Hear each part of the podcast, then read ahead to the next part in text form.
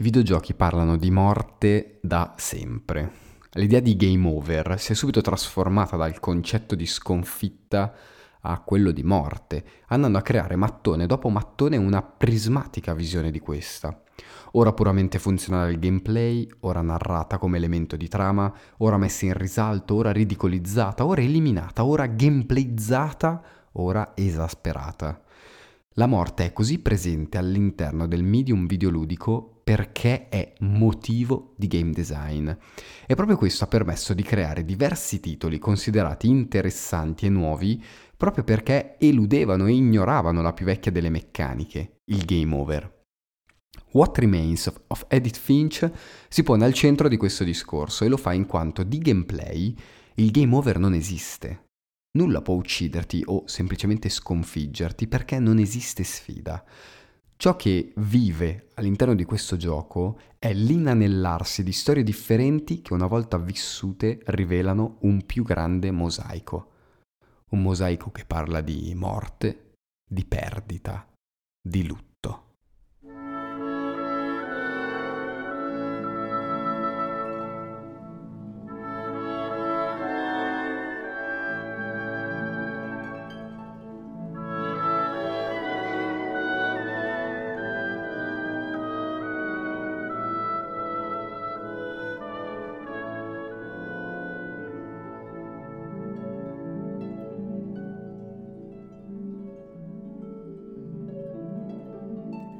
Ricordo il modo in cui Gregory rideva quando pensava di essere solo, come se stesse succedendo qualcosa che solo lui poteva vedere. Credo che abbia visto cose che il resto di noi non vede. Mi chiedo cosa abbia visto. Com'era il suo mondo? Mi ricordava tanto Calvin, perso nella sua immaginazione. Qualunque cosa abbia visto, di certo lo ha reso felice. So quanto sono sciocca a preoccuparmi che un bambino sia troppo felice, ma l'ho sentito scivolarmi via. So che hai fatto tutto quello che potevi, forse se non avessi chiamato quella notte. Che ci sono così tante cose che non capisco, di Gregory, di tutto, ma so che quello che è successo non è stata colpa tua. E dovunque sia Gregory adesso, sono sicuro che sia felice. E vorrebbe che anche tu fossi felice. Buona fortuna, Kay. Con affetto, Sam.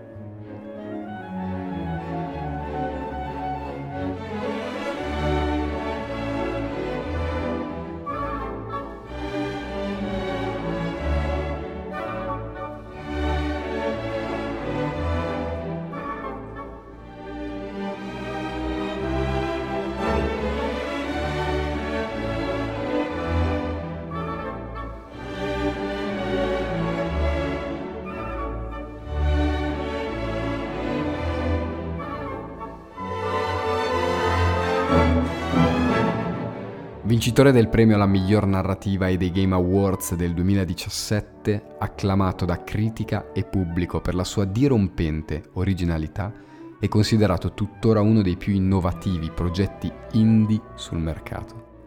Benvenuti o bentornati su Mangianastri, io sono Jonathan e oggi parliamo della colonna sonora di What Remains of Edith Finch.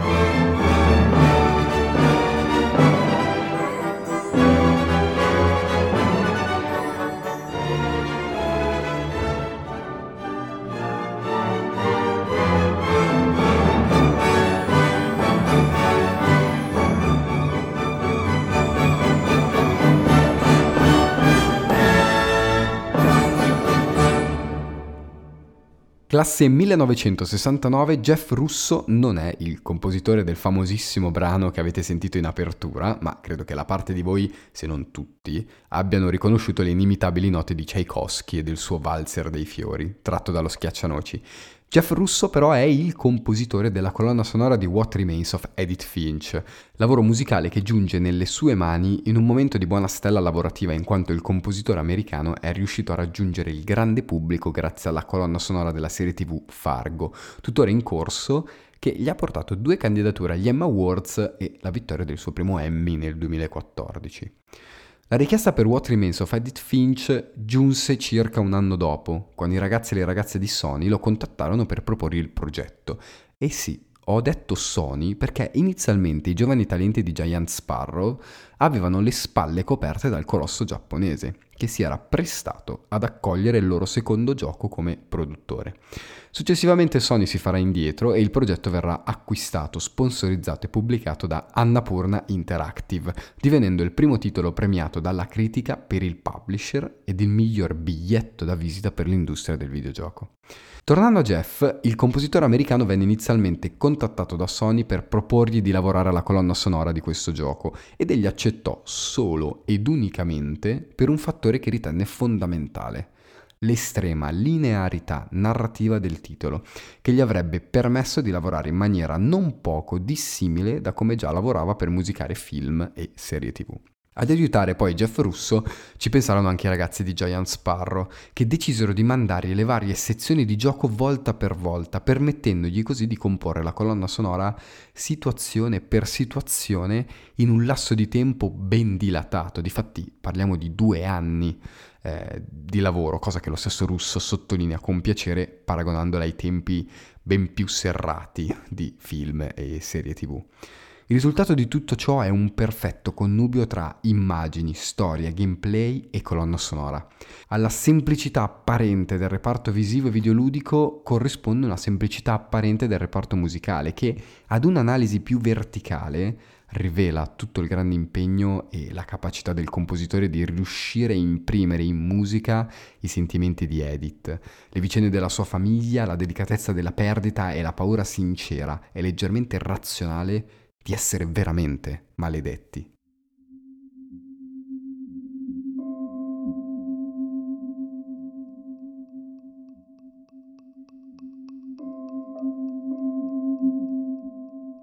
What Remains of Edith Finch parla di una ragazza, Edith per l'appunto, che dopo varie vicissitudini decide di ritornare nella vecchia casa di famiglia, la casa dei Finch, con l'intento di annotare in primis le tragiche vicende dei suoi familiari, ma soprattutto con l'intento di ritrovare un po' se stessa e le sue radici. Radici che affondano nella storia della famiglia Finch, emigrata nei primi del Novecento dalla Norvegia, in seguito alla morte di alcuni membri della famiglia, ma anche con l'intento di sfuggire a quella che sembrava una vera e propria maledizione. La fortuna però non sembra proprio vedere di buon occhio i cari Finch, ed anche una volta giunti sul suolo americano le cose non cambiarono e le morti misteriose e accidentali si susseguirono senza sosta per quasi tutti i membri della famiglia. Il gioco ci parla quindi di piccole storie di vita dal finale estremamente amaro, ma riesce a farlo con rara dolcezza, mischiando talvolta il dolore con la magia, la perdita con la rinascita e la scomparsa con l'accettazione. È un gioco composto tanto di silenzi quanto di melodie variopinte, che riescono a portare vita ai vari angoli dell'immensa casa dei Finch, che è a tutti gli effetti un colorato patchwork di visioni di vita differenti. Non è per nulla strano passare da una stanza interamente allestita con elementi dello spazio ad una invece addobbata con tipici elementi dei film western. Jeff Russo con le sue note accompagna tutto questo e riesce ad amalgamare tutto quanto tramite una scelta consapevole: l'intimità. La colonna sonora di What Remains of Edith Finch è intima. È fatta di spazi ampi, di riverberi, di sonorità lanciate nel vuoto e lasciate riecheggiare. I suoi sono brani quasi ambientali che però riescono a carpire il significato profondo del gioco, l'accettazione della morte ed il ricordo dei cari. E allora prendete un bel taccuino ed una matita e lanciatevi con me all'interno della casa dei Finch per riuscire a scoprire che cosa rimane a Edith Finch.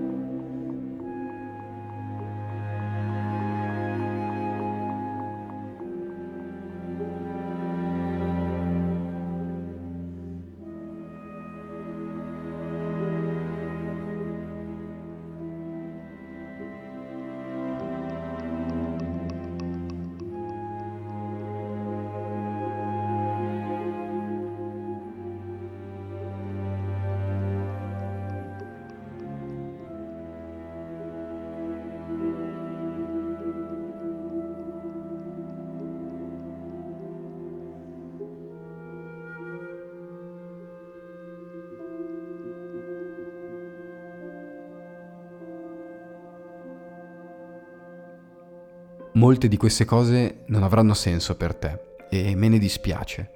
Comincerò dall'inizio, con la casa. Ho vissuto qui fino all'età di undici anni, ma non potevo entrare in metà delle stanze. Mio fratello Milton è scomparso quando avevo quattro anni. Era come se la casa lo avesse appena inghiottito e non tornavo qui dal funerale di mio fratello Luis. Nel suo testamento mia madre mi ha lasciato una chiave, ma non mi ha detto cosa apriva. Forse pensava che l'avrei saputo, o pensava che il mistero sarebbe bastato per riportarmi indietro. La verità è che anche dopo aver ereditato la casa non avrei mai pensato di tornarci. Ma ora ho domande sulla mia famiglia di cui solo la casa conosce le risposte. La casa, il primo e grande protagonista di questa storia, una casa enorme, ricolma di ricordi, poster, quadri, ninnoli e molto altro, una casa quasi magica per via della mania del bisnonno Sven di inserirvi piccoli passaggi nascosti in grado di collegare vari punti della casa, e fu proprio Sven a costruirla nel lontano millenovecentotrentasette, dopo che il vecchio Odin era caduto in mare morendo annegato. Sven prese in mano le rediti della famiglia Finch e costruì la miglior casa che potesse mai fare, riempendola di stanze, stanzette, corridoi, caverne e mansarde. Nel corso del tempo la casa si è poco a poco adattata ai colori dei vari membri della famiglia Finch, trasformandosi in un coloratissimo patchwork, riflesso della famiglia Finch. La casa però ora è vuota. Ad abitarla ci pensano la polvere, qualche insetto, il vento. Eppure sembra ancora così viva. Densa com'è delle vicende dei Finch, ricolma fino all'orlo delle loro parole, dei loro canti, dei giochi, dei pianti, degli amori, dei lutti.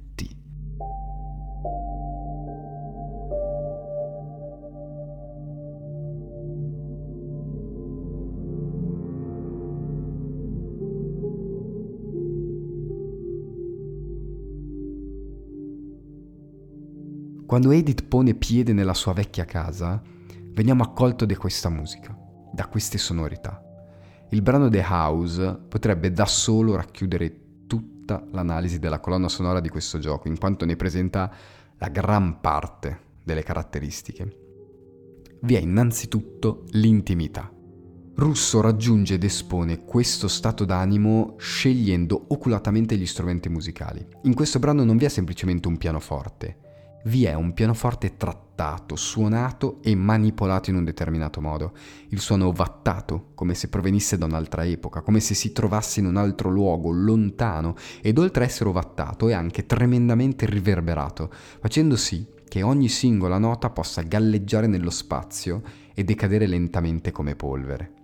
Quello che sentiamo sono quattro semplici note divise in due gruppetti, il primo composto da Sol, Fa, Re, ed il secondo più lontano, scuro, vattato e sottovoce, composto dall'alternanza tra Sol e La bemolle.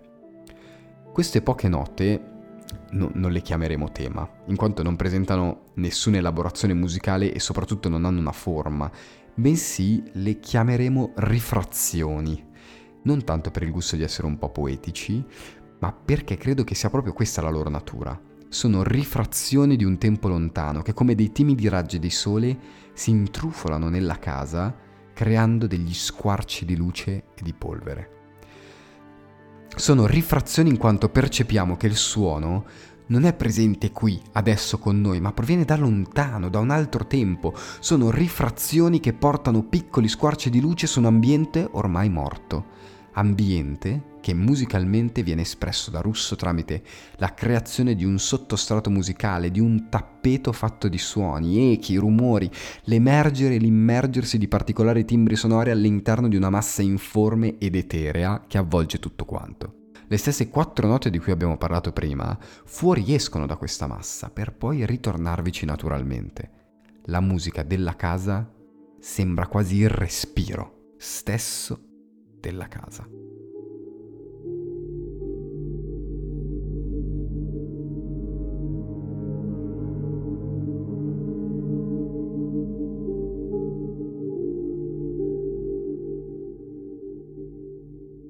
E qui emerge la seconda caratteristica della colonna sonora scritta da Russo, l'apparente semplicità. Ad un ascolto disattento e forse anche ingenuamente ignorante, questo brano e molti altri potrebbero venire etichettati come piccoli quadri delicati caratterizzati da pochi suoni e tanto cuore. Beh, se così fosse, allora tutti quanti potremmo essere dei perfetti compositori per la colonna sonora di What Remains of Edith Finch, ma la verità è tutt'altra. Il lavoro di Russo è un lavoro di cesello, un continuo e minuzioso lavoro che ricerca il giusto mix di colori, dato dal giusto connubio di suoni. È un lavoro che va a togliere elementi musicali ritenuti superflui per riuscire ad amalgamarsi nel miglior modo possibile con le immagini e le sensazioni che il giocatore sta vivendo. La sua musica si lega benissimo con l'estetica del titolo, anch'essa apparentemente semplice, ma ricche invece di infiniti dettagli e sfumature che riescono a trasformare quasi ogni singolo frame in un possibile quadro. Ogni stanza è ricolma di dettagli che raccontano la storia della famiglia Finch, e questa attenzione ai particolari è uguale e identica nella colonna sonora, che presenta una pasta sonora unica e mai fuori contesto. Muovere i primi passi nella casa dei Finch è una sensazione analoga al muovere i primi passi in un luogo sacro, una chiesa, una moschea, un tempio o qualsiasi altra cosa. Vi è quasi la sensazione di essere un disturbo per la vita autonoma dell'edificio, di essere di troppo, e questo avviene in virtù dell'incredibile lavoro musicale di Russo, che trasporta perfettamente in musica tutto l'aspetto visivo e narrativo. E proprio la narrazione è il centro indiscusso di questo viaggio, e lo è tramite il racconto delle vicende personali dei vari membri della famiglia Finch. Per riuscire a darvi un'analisi soddisfacente e completa della colonna sonora mi farò aiutare da tre esponenti di spicco della sfortunata famiglia di origini norvegesi. E il primo a calcare il palco, signore e signori, è Gus Finch.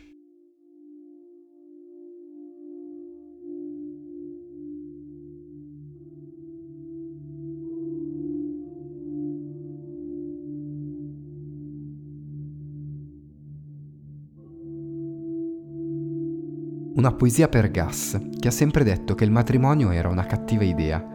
Nostro padre non ha mai picchiato noi bambini, almeno non con troppa violenza. Prima del giorno disse mio fratello, con disprezzo adolescenziale, che sarebbe morto prima di vedere un matrimonio nel nostro cortile. Mio padre l'ha fatto venire, ovviamente, ma Gas era molto distante, facendo volare il suo aquilone e imbottigliando la tempesta nel suo cuore.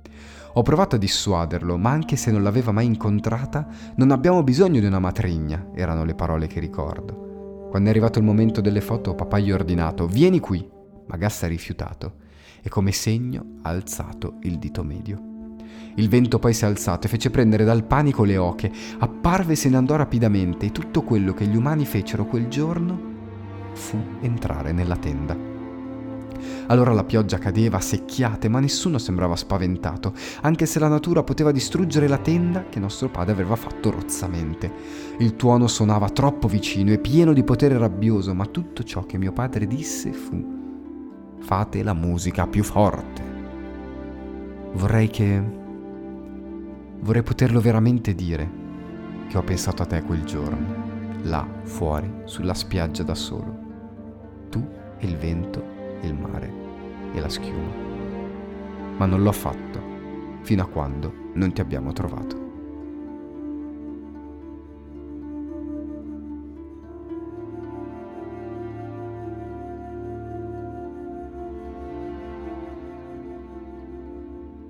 Beh, inutile dirvi che Gus è uno dei tanti personaggi della famiglia Finch che perde la vita prima di quanto uno possa desiderare. Fratello della madre di Edith, di cui vi ho letto la lettera, che possiamo rinvenire nel gioco, il giovane tredicenne Gus è un preadolescente in piena regola, ribelle e arrabbiato con il padre a causa della decisione di quest'ultimo di risposarsi con un'altra donna. Taglio alla moicana tinto di rosso e braccialetto a punte sul polso sinistro, Gus decide di passare il giorno del matrimonio del padre facendo volare il suo aquilone nel cielo, forse immaginando di poter un giorno anche lui librarsi nell'azzurro, Eh, leggero e agile come quel piccolo triangolo di stoffa. E qui permettetemi una piccola digressione sul gameplay, nel mentre che sotto sentite le note di Jeff Russo, perché What Remains of Edith Finch non è solo ottima narrazione e costruzione dell'ambiente, ma è in particolare un ottimo gioco in grado di trasformare il gameplay in strumento narrativo. Come? Beh, ve lo spiego con l'esempio di Gas e del suo aquilone. La lettera che vi ho letto poco fa ci viene narrata nel mentre che, come giocatori, ci viene chiesto di controllare Gas mentre fa volare il suo aquilone. Solo che oltre ad essere letta, le singole frasi delle lettere appaiono sullo schermo e per poter andare avanti nella narrazione dovremo investirle con il nostro aquilone, rompendo le frasi e prima cancellando le parole e poi trasformando le singole lettere nella coda informe del nostro aquilone. Al di là della bellezza estetica della scelta, ciò che noi giocatori facciamo con l'aquilone è ciò che Gas fa nella sua vita. Ignorare le parole dell'adulto di riferimento e passarci sopra con il suo aquilone, distruggerle e fare in modo che diventino parte dei suoi sogni. Questa cosa per me è incredibile perché eleva il gameplay da semplice interazione a metodo di narrazione. Far volare l'aquilone significa poter osservare il desiderio di libertà sopra ogni cosa di Gas e la totale sfiducia e rabbia che prova nei confronti del padre. Ma questo significa anche divenire fautori della morte del ragazzo, perché sarà proprio il desiderio di ribellione nei confronti del padre che porterà il giovane a morire nella tempesta. Il brano dedicato a Gas, presente nell'album ufficiale della colonna sonora, è diviso in due momenti differenti, che sono proprio due brani musicali distinti, uniti in una singola traccia. Il primo lo avete ascoltato fino ad ora, ed è un malinconico brano caratterizzato dal suono dolce del clarinetto, suonato nella parte più grave del suo registro e accompagnato da un delicato tappeto sonoro, nel quale emerge distintamente il suono riverberato di una chitarra. La melodia anche qui è difficilmente chiamabile tema, anche se presenta una piccola elaborazione, è comunque più un inciso melodico capace di esprimere e raccontare uno stato d'animo, soprattutto in virtù della strumentazione scelta e dell'intervallo melodico che lo caratterizza, che è la terza minore. Proprio questo intervallo è il protagonista del brano di Gas, in quanto tutto ciò che sentiremo ruota intorno e all'interno di questo, andando poi a sottolineare diverse volte anche l'intervallo di semitono. Per il resto il brano risponde perfettamente alle caratteristiche espresse in precedenza per il brano dedicato alla casa, con però una forte spinta sull'elemento della malinconia e della solitudine, che fanno sì che il giocatore si rendi conto immediatamente di quanto il ragazzo si senta chiuso in una bolla.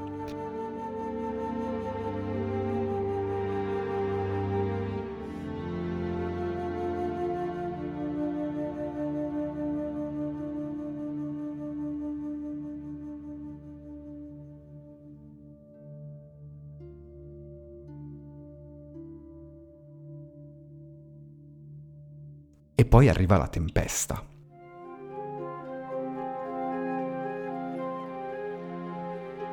E come ogni tempesta che si rispetti arriva lentamente. Prima qualche goccia di pioggia, poi qualche lampo in lontananza, un po' di vento. Sempre più vento, sempre più pioggia, sempre più lampi, fino a che sopra di te è tutto nero. La densità della pioggia ti annebbia la vista ed il vento ti spinge e schiaccia a terra. Trovo estremamente affascinante che Gas perda la vita in una tempesta. Certo, n- non dovrebbe sorprendermi in quanto tutte le morti presenti nel gioco sono estremamente metaforiche, ma l'idea di far morire Gas in una tempesta, così come immerso nella tempesta è il suo cuore, mi garba davvero molto. Il brano di Jeff riesce ad essere sorprendente in quanto percepiamo immediatamente come la tempesta sia un fattore esterno alla famiglia Finch.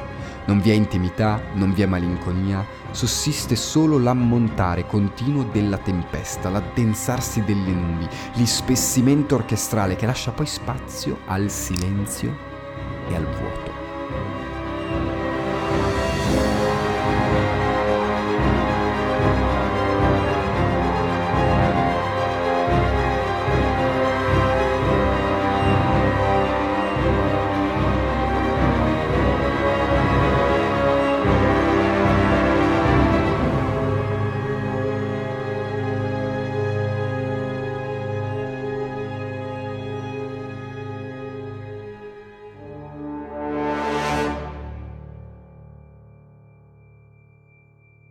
È in realtà un brano classico che più classico non si può, ma fa il suo in relazione a quello che abbiamo sentito prima e proprio per questo credo che fosse giusto parlarne.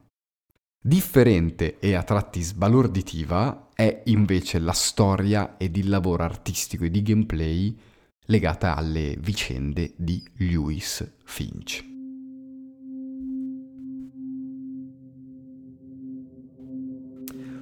Cara signora Finch, come psichiatra di Lewis posso capire il suo desiderio di spiegazioni. A mio avviso, i guai sono iniziati a gennaio, poco dopo aver convinto suo figlio a farsi curare per abuso di sostanze. Recentemente sobrio, credo che Lewis abbia notato per la prima volta la monotonia della sua vita quotidiana. Continuò a lavorare al conservificio, ma ritirò parte di sé. Nelle nostre sessioni ho visto lo stesso comportamento. La sua mente iniziò a vagare. Gli ho chiesto di descriverlo, ha detto di aver iniziato in piccolo, immaginando un labirinto. Si sentì a suo agio lì, e qualcosa si mosse. Pipistrelli e rospi e cose che non hanno nome. Sapeva che era tutto nella sua testa, ma lo prese molto sul serio. Speravo che si ritrovasse, ma ha trovato qualcosa di più. Louis Finch, fratello maggiore di Edith e primogenito dei coniugi Dawn e Sanjay, viene descritto come un ragazzo gentile e disponibile nei confronti degli altri e della sua famiglia. Era solito giocare ai videogame insieme a Edith, anche se non era per nulla forte in questi, ed è proprio lui che ha raccontato all'allora piccola sorellina dove fossero i passaggi segreti della casa dei Finch. Capelli scuri poi tinti di biondo e qualche piercing caratterizzano l'estetica di un personaggio memorabile all'interno del gioco, e lo è per un motivo unico: la genialità del gameplay nella sua storia.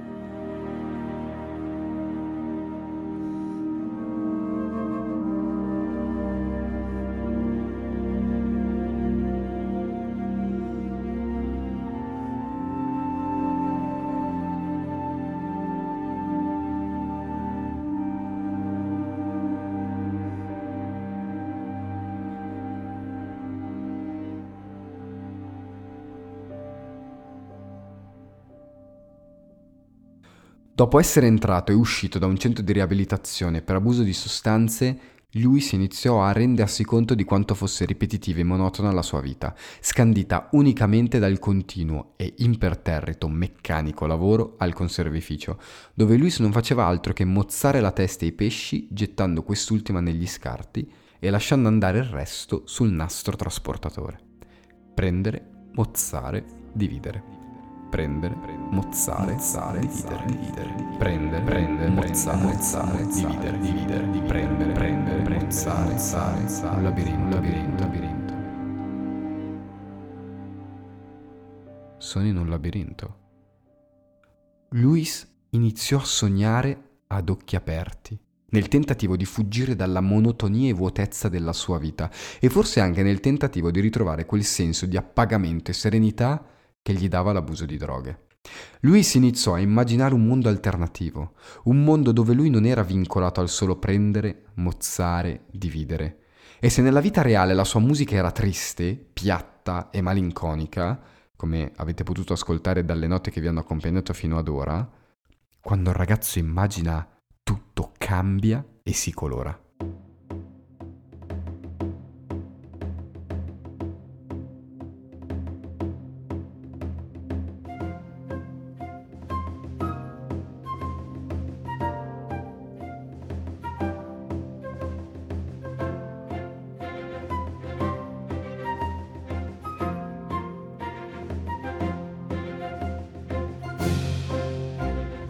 È la marcetta di un bambino questa, la marcetta di Topolino stile Jeff Russo, che tratteggia un aspetto psicologico di Lewis estremamente importante per comprenderne la storia: l'incapacità di crescere. Allora mi preoccupai per lui, sognare ad occhi aperti al conservificio. Ho parlato con il suo capo, mi ha detto che Lewis era diventato un impiegato modello, metodico, instancabile, concentrato, come un Lewis completamente nuovo. Quindi l'ho lasciato andare avanti, l'ho persino incoraggiato. All'inizio sembrava molto promettente. Mi disse che si era fatto un nuovo amico ai margini di una città, città che chiamava Luistopia. L'ha costruito lentamente, mattone dopo mattone, poi ha creato musicisti e canzoni per farli suonare. Parlava di fondare una band e canticchiava sempre qualcosa. Ogni giorno la sua immaginazione si rafforzava, non parlava più al conservificio, ma il suo taglio era affidabile come sempre. Poi un giorno gli venne in mente che tutta la folla esultante, anche i sassi sotto i suoi piedi, erano tutti nella sua immaginazione, quindi poteva fare quello che voleva. Ha tenuto le elezioni per un sindaco e ha vinto. Lo pregarono di restare, ma la sua mente stava già vagando. Divenne un gioco per lui. La marcetta che lui scanticchiava è quella che state ascoltando, una canzoncina allegra e spensierata che emerge poco a poco dal silenzio, diventando sempre più presente e giocosa. Una fantasia che da gioco si traveste a realtà, una realtà che Lewis sogna e desidera e che nulla ha a che spartire con quella triste ripetitiva del prendi, mozza, dividi. E allora lui sfonda una città, ne diviene sindaco per poi iniziare a creare altre città da conquistare e altre strade da percorrere e mari da navigare, terre da scoprire e possedere. Così la sua avventura si espande e la musica lo segue.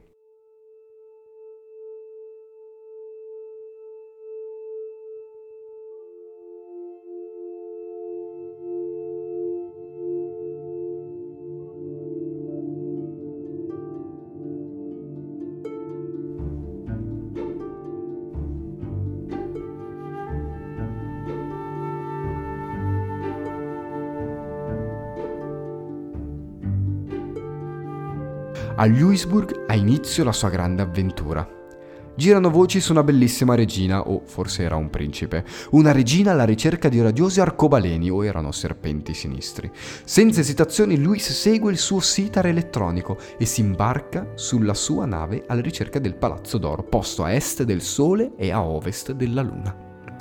Non ha tempo per tornare a casa, per staccarsi dal mondo, perché il mondo ora è quello lì, non quell'altro grigio ripetitivo. Qui non deve prendere nulla perché ha già tutto, non deve mozzare niente perché non vi è violenza e soprattutto non serve dividere perché tutto è sotto il suo controllo. Lewis si immerge nella sua storia di vita, di realtà e la musica diviene drasticamente più seria. Jeff ci racconta seriamente l'avventura del ragazzo, non vi è più una marcetta giocosa ed infantile, ma l'arpeggio cullante dell'arpa che simboleggia il cullare delle onde, il suono dei fiati che sottolineano il desiderio di avventura, un sitar elettronico che con le sue note si intromette nella narrazione musicale, quasi a volerci indicare qualcosa. E allora la musica diviene più concitata e partecipata con gli archi che marcano il tempo e i fiati che li seguono.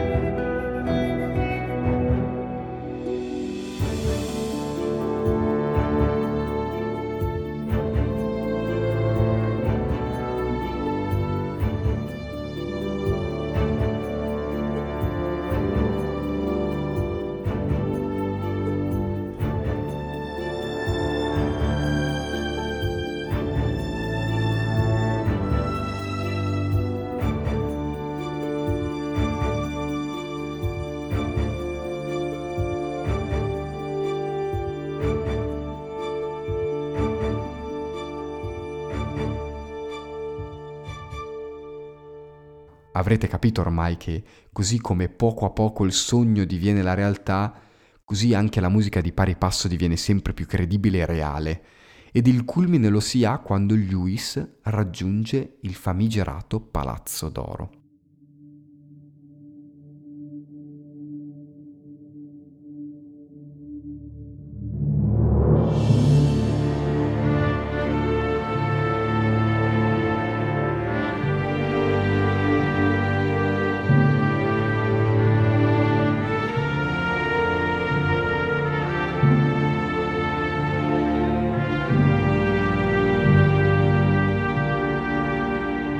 Anche allora la sua logica rimase solida.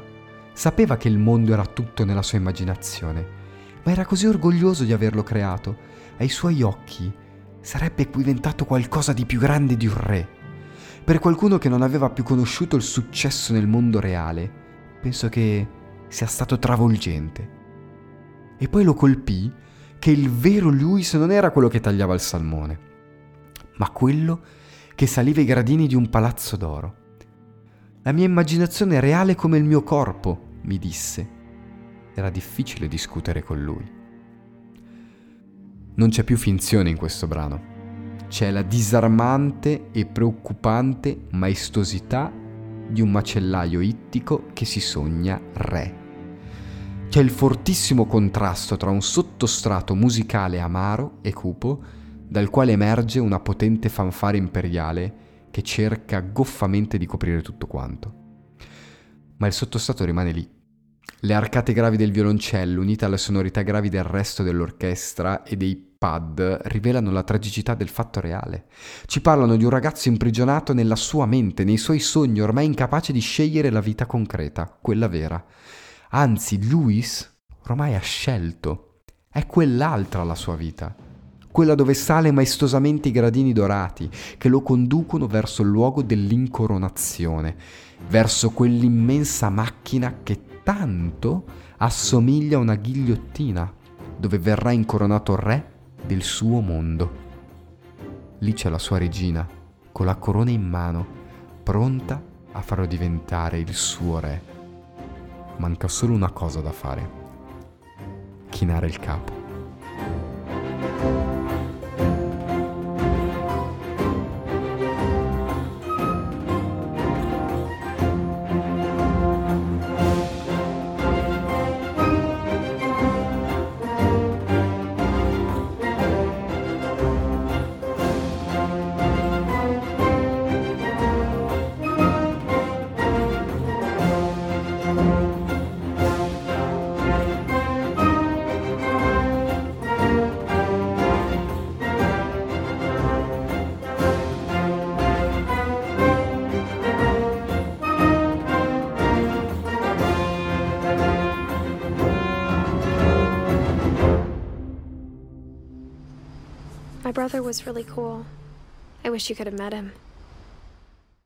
Rimane un ultimo personaggio utile a comprendere la natura della colonna sonora di What Remains of Edith Finch, e quel personaggio è proprio colei della quale avete appena sentito la voce, Edith Finch in persona.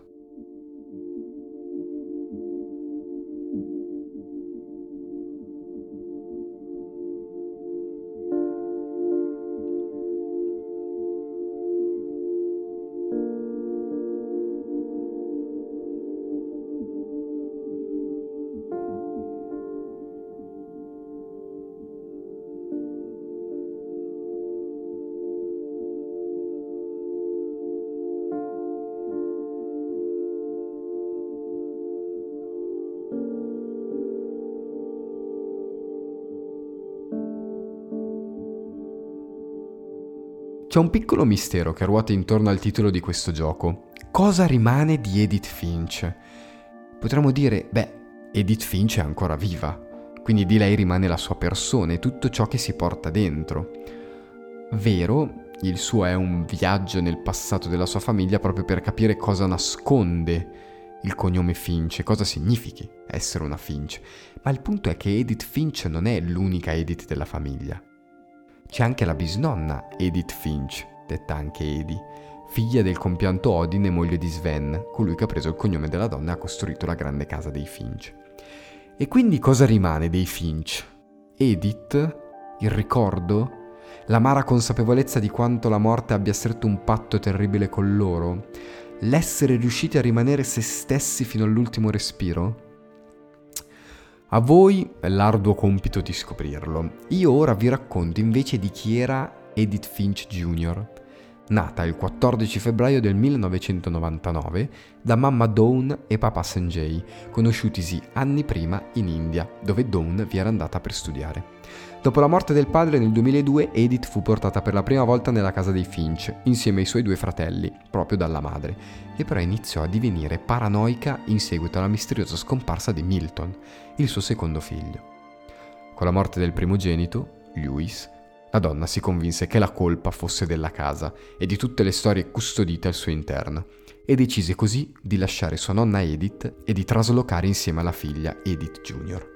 Ma ormai avete capito come vanno queste storie, e quindi già sapete che Dawn si ammalò e nel duemilasedici morì, lasciando ad allora una sedicenne Edith un diario e le chiavi della casa dei Finch.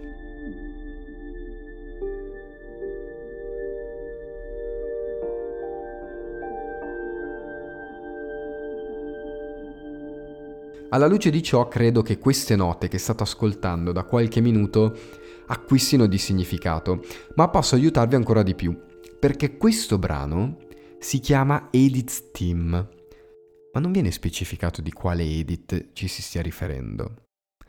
E allora questo brano può accompagnare anche un'altra storia, ben più lunga e forse dolorosa. Edith Finch, detta Edie o nonna Edie, nacque l'otto aprile del millenovecentodiciassette in Norvegia, da papà Odin e mamma Ingeborg. Assistette alla morte della sorella Johanna e di sua madre e affrontò il viaggio in nave che portò la famiglia Finch dalle terre del ghiaccio al suolo americano, assistendo così però anche alla morte del padre per annegamento. Tre morti familiari in vent'anni sono anche più che sufficienti per una vita. Ma per la povera donna questo fu solo l'inizio. La nonna Finch visse fino al duemiladieci, raggiungendo la veneranda età di novantatré anni. E per tutta la sua vita abitò nella dimora dei Finch, custodendola e prendendosene cura, divenendo la vera e propria matrona dei Finch. Ed è anche l'unica Finch ad aver superato i sessanta anni di età.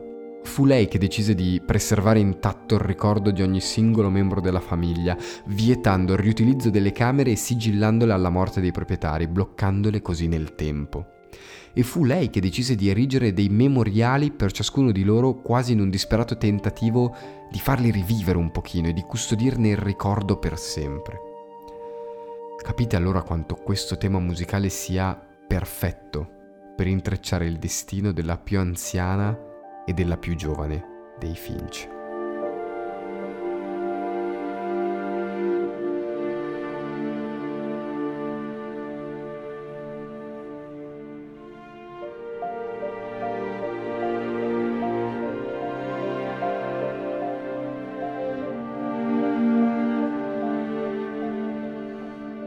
Il primo tratto distintivo di questo brano sono i due bicordi ribattuti dal pianoforte, che aprono il brano e ne presentano praticamente lo scheletro, essendo che tutto quanto scaturisce da loro. Questi bicordi sono in apertura Re Fa, terza minore, e Si bemolle Re, terza maggiore, e poi nuovamente Re Fa, terza minore, e Si bemolle Re bemolle, che invece è una terza minore.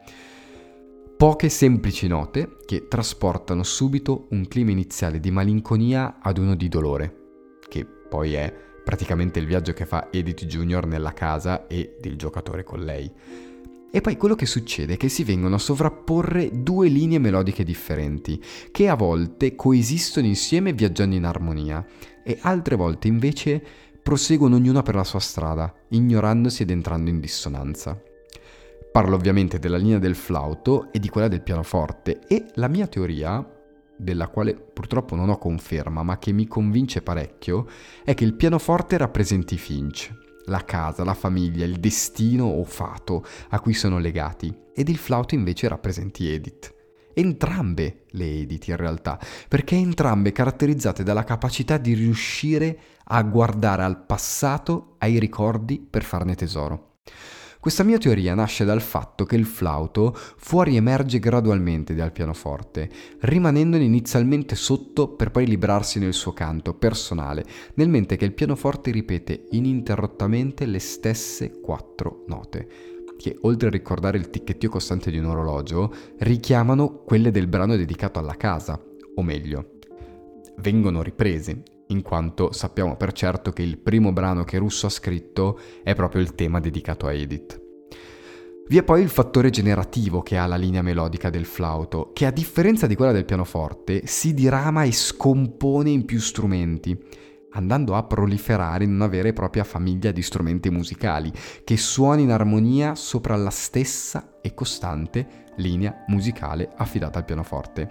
E amici e amiche, trovo davvero difficile non associare questa proliferazione musicale alla proliferazione familiare dei Finch, che da nonna Edith si sono diramati e moltiplicati.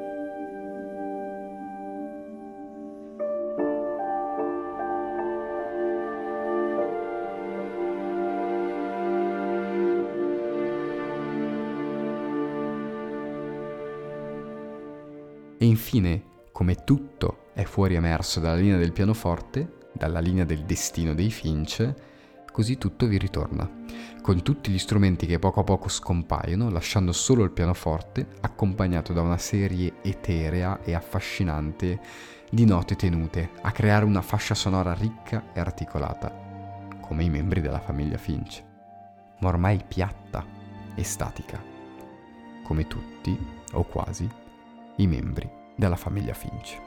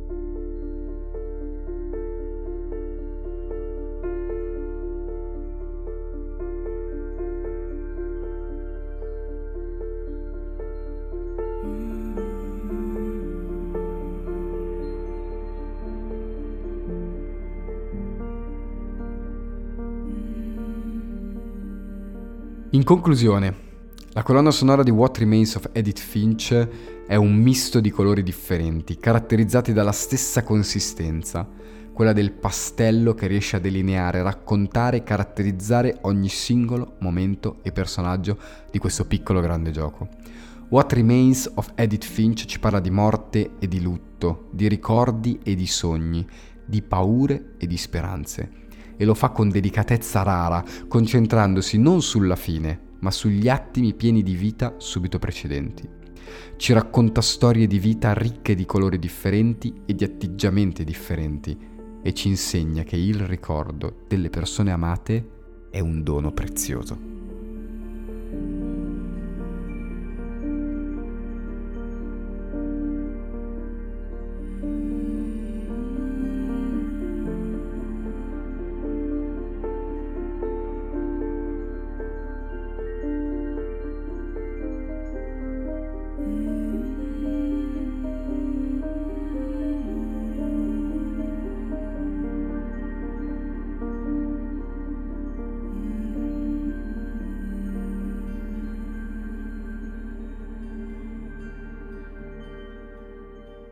E se avete ascoltato fino a qui io vi ringrazio, io sono Jonathan, questo è Mangianastri, avete appena ascoltato Lato A, la colonna sonora di What Remains of Edith Finch.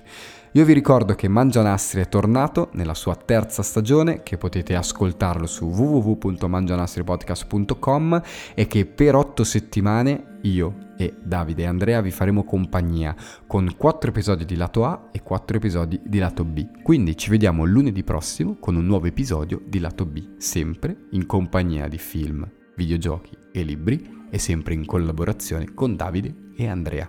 Ciao a tutti!